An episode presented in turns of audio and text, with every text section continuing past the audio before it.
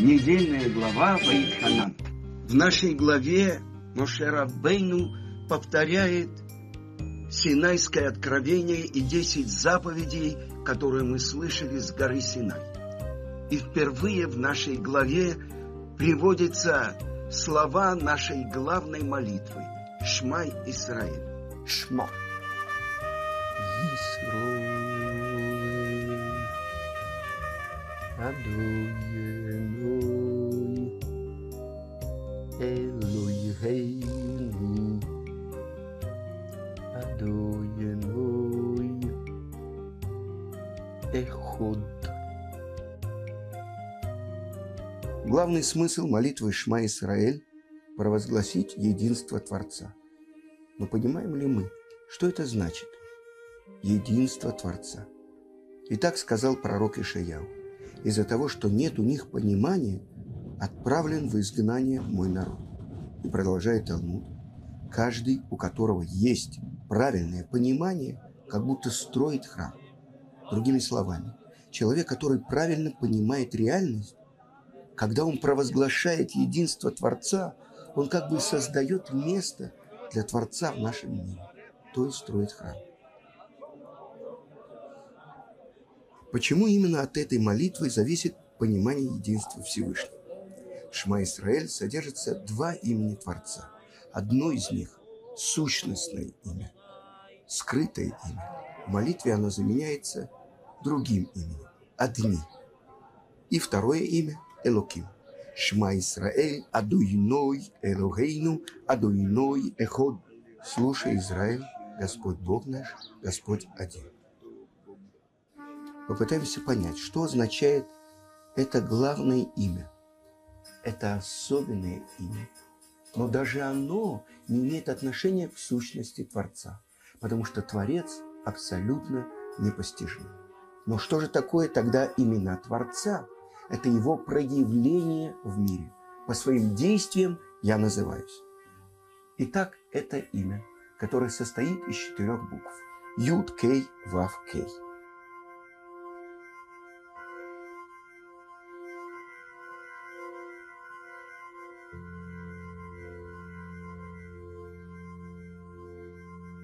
Это особенное имя, самое истинное, ясное, которое из уважения к его великой святости не произносится.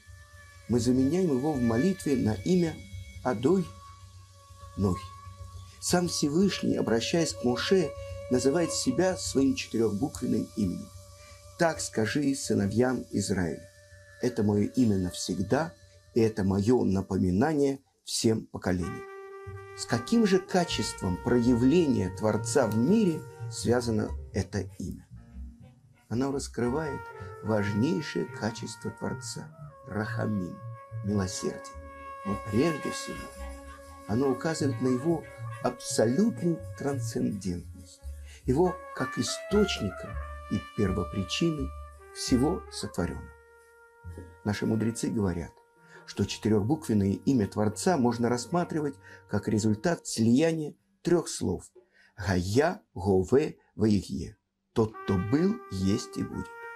Это значит, что прошлое, настоящее и будущее, сливаясь в одно, теряют свое различие. Всевышний вечен.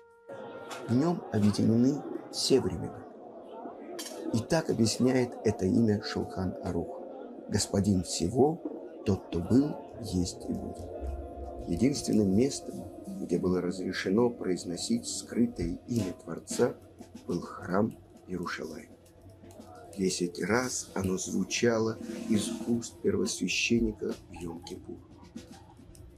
А народ и священники, находившиеся в тот момент в храме, когда великое и грозное имя выходило из уст первосвященника, склонялись и простирались на полу храма.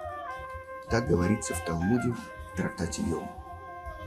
Ведь произнесение этого имени обязывает к полному аннулированию, как бы уничтожению всего того, что стоит само по себе. Второе имя, упоминаемое в Шма Исраэль, это имя Элоким. Оно характеризует Творца как единого властелина над всем мирозданием. Само по себе это слово означает «всесильный». Корень слова «кель» – «эль» – «сила». И с самого начала Тора использует именно это имя в начале книги Берешит, где оно упоминается 32 раза. И там говорится о сотворении мира. Берешит, бара Элоким, эт ашамайм, вэт аарец. Перечисление этапов творения Всевышний открывается нам в качестве единого, всемогущего источника всех творческих сил. Под этим именем Создатель предстает перед нами как источник справедливости, правитель, законодатель, судья. Повсюду, где мы встречаем имя Элоким, она отражает его качество справедливого судьи. Существуя во множественном числе, это имя Элоким говорит нам о великом множестве сил, пронизывающих мироздание, но также и о том, что все они происходят от единого Творца. Сам Творец – это абсолютная реальность. Он тот, кто дает жизнь всему. Он проявляется в мире через различные воздействия, и каждое из них называется определенным именем. И так нам обещано через пророка Цфания, что в будущем, в тот день, будет Ашем един, и имя его едино. «Байомагу и е Ашем и хад, ушмо и хад». И задает вопрос Талмуд: но разве сейчас он не един? И отвечает: в будущем мое имя, как оно написано, так и будет произноситься. То, что постигал святое святых храма первосвященник, в будущем будет открыт каждому из народа Израиля. Эйн од мильваду. Нет ничего, кроме него. Одна колдунья наклонилась, чтобы взять прах из-под ног Рабби Ханина бен Доса, для того, чтобы колдовать против него. А он ей сказал: бери, бери, ничего у тебя не получится. Эйн од мильваду. Нет ничего, кроме него. И объясняет в Талмуде Раби Иуда, что колдуны, Макхишим, отрицают воздействие небес, но не подвластен им Рабби Ханина из-за своих заслуг.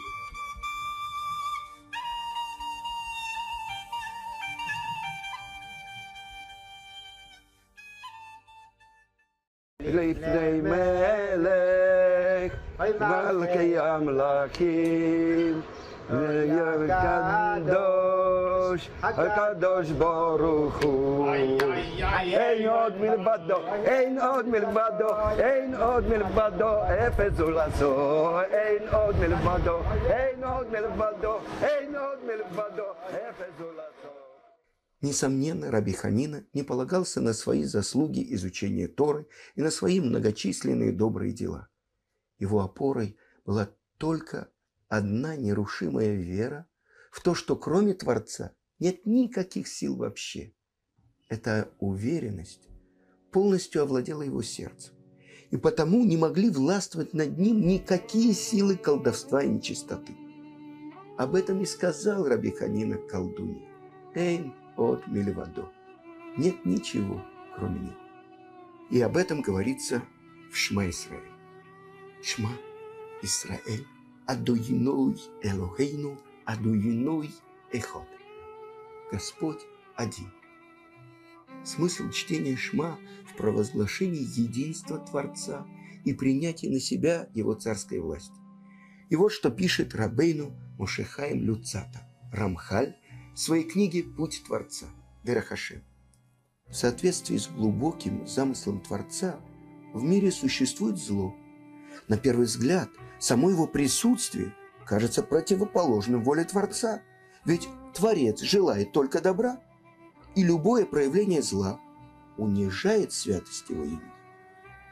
Однако тот, кто понимает суть путей Творца, осознает, что зло – не что иное, как выстраивание цепочки причин по глубинному замыслу Творца, которые должны привести к окончательному исправлению всего творения. Творению необходимо пройти через ряд преобразований, включающих в себя и преодоление зла, для очищения и достижения совершенства. В этот момент станет очевидным, что только Творец управляет всем. Он причина всего по пути к цели. реализации добра в мире. А стержень и основа этого пути – раскрытие истинности его единства. Общий принцип всех причин и следственных связей заключается в том, что Творец создал возможность для зла, чтобы люди по своему свободному выбору преодолевали его, а в конце установили добро и в самих себе, и во всем творении. Раби Меир Златович объясняет это еще более доступным языком. Когда человек осознает истину, что нет ничего, кроме Всевышнего, «Эйн от мильваду», а все, что сотворено, направлено на проявление его единства, тогда он начинает понимать, как сказано в Перкей Авот, по учениях отцов, этот мир похож на коридор перед будущим миром, который похож на огромный зал. Тогда просто не остается места для человеческого эго. Когда человек осознает это, он видит себя не как тело, наполненное желаниями, а как душу, у которой есть своя особенная миссия в реализации цели творения, в освящении и проявлении единства Творца в нем, что смысл молитвы «Шма Исраэль» и состоит в принятии царской власти Творца, «Каббалат Оль Малхут Шамай». Это дает нам возможность не следовать за желаниями своего сердца, своего эго, а ощущать себя частью единой силы.